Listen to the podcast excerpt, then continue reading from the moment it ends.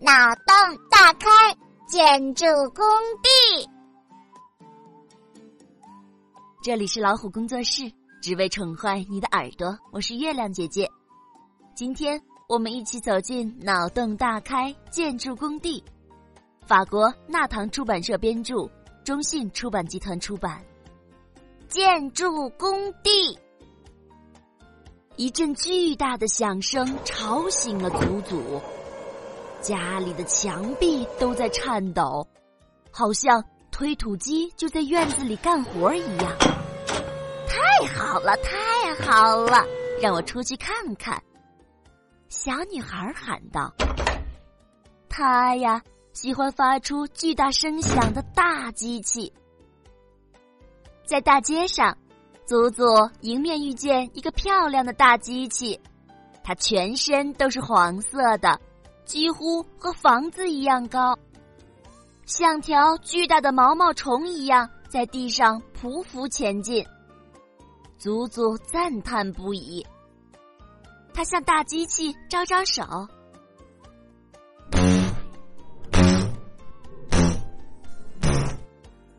机器友好地回答道。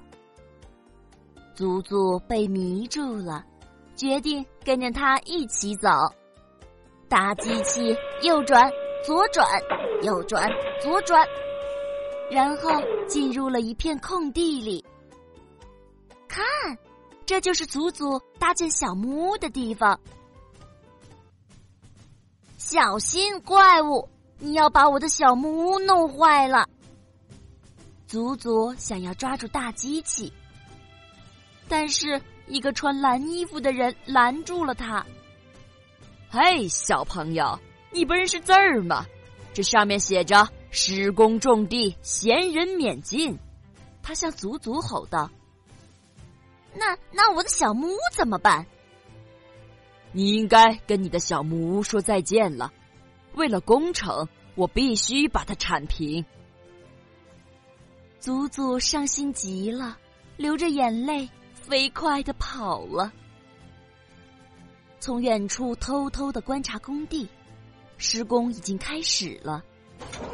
快点儿，快点儿，挖挖这里，快点儿，快点儿！穿蓝衣服的人大声喊道：“他肯定是驯养怪兽的人，因为还没过多一会儿，草地上就像格鲁耶尔干酪一样满是洞洞了。”嗯。他们这就要朝我的小木屋去了。嗯，祖祖非常悲伤地想着。突然，钢铁怪兽停住了，它发出嘎吱嘎吱的声音。你怎么了，没用的东西？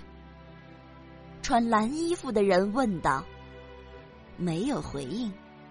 快点儿，赶紧干活，我们已经耽搁了。蓝衣先生烦躁地吼道，但大机器始终拒绝前进。咣当，他朝大机器的黄色肚子狠狠地踢了一脚。但是大机器的肚子太硬了，反而把他的脚趾头撞得好疼。快！祖祖利用这个机会偷偷地向他的小木屋跑去。当经过怪兽身边的时候，他发现一块大石头卡住了他的履带，一定是因为这个他才不能前进的。等等，我来帮你，他对大机器说。祖祖用尽全身的力气拔那块石头，嘣的一声，石头一下子被拔了出来。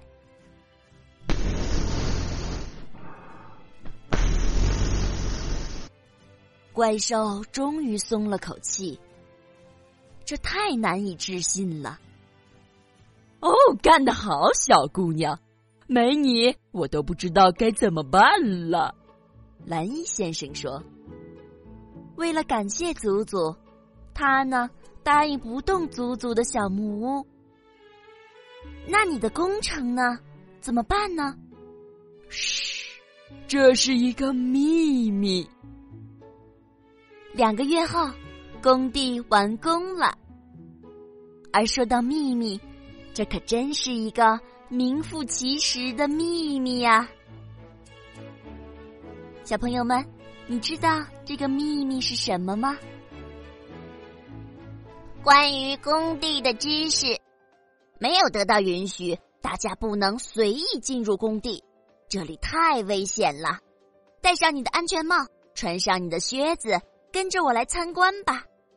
一栋高楼正在建设中，工地里多么热闹，所有的人都在努力工作。工地的负责人监督工程进展，同时和画设计图的建筑师交流。要建一堵墙，需要灰色的砌块和红色的砖，还需要将它们粘结在一起的水泥。将水、沙子和水泥粉在混凝土搅拌机里混合就制成了，在水泥中加入沙粒就成了混凝土。驾驶挖掘机的司机负责挖地基，泥瓦匠呢负责砌墙，辅助工为他们运来搅拌好的泥浆。休息的时候，工人们都回到临时搭建的活动房中洗澡、换衣服和吃饭。楼房的建筑过程要抓紧时间，但也不能着急，大家要轮流工作。一开始要挖地，然后有钢筋和混凝土泥浆来打地基，地基必须牢固，才能支撑住整个建筑物的重量。很快，楼房的基本结构就建起来了，它就像一栋楼的骨骼，能使它稳稳地站立。有了支柱和金属或混凝土的梁，建筑工人就能爬到高处了。每建一层都要浇上一层混凝土，这就是楼板，然后用墙砖、混凝土或玻璃建造墙壁。有些建筑让人感觉完全是用玻璃建造出来的。接着就是最后一个步骤，装修。刷墙工、木匠、电工、管道工和铺瓷砖的工人占满了工地，楼房很快就要建成了。我是祖祖，如果你想了解更多的关于建筑工地的知识，请阅读书籍《脑洞大开》。获取更多信息，请添加微信公众号“老虎工作室”。我期待你们的到来哦！再见。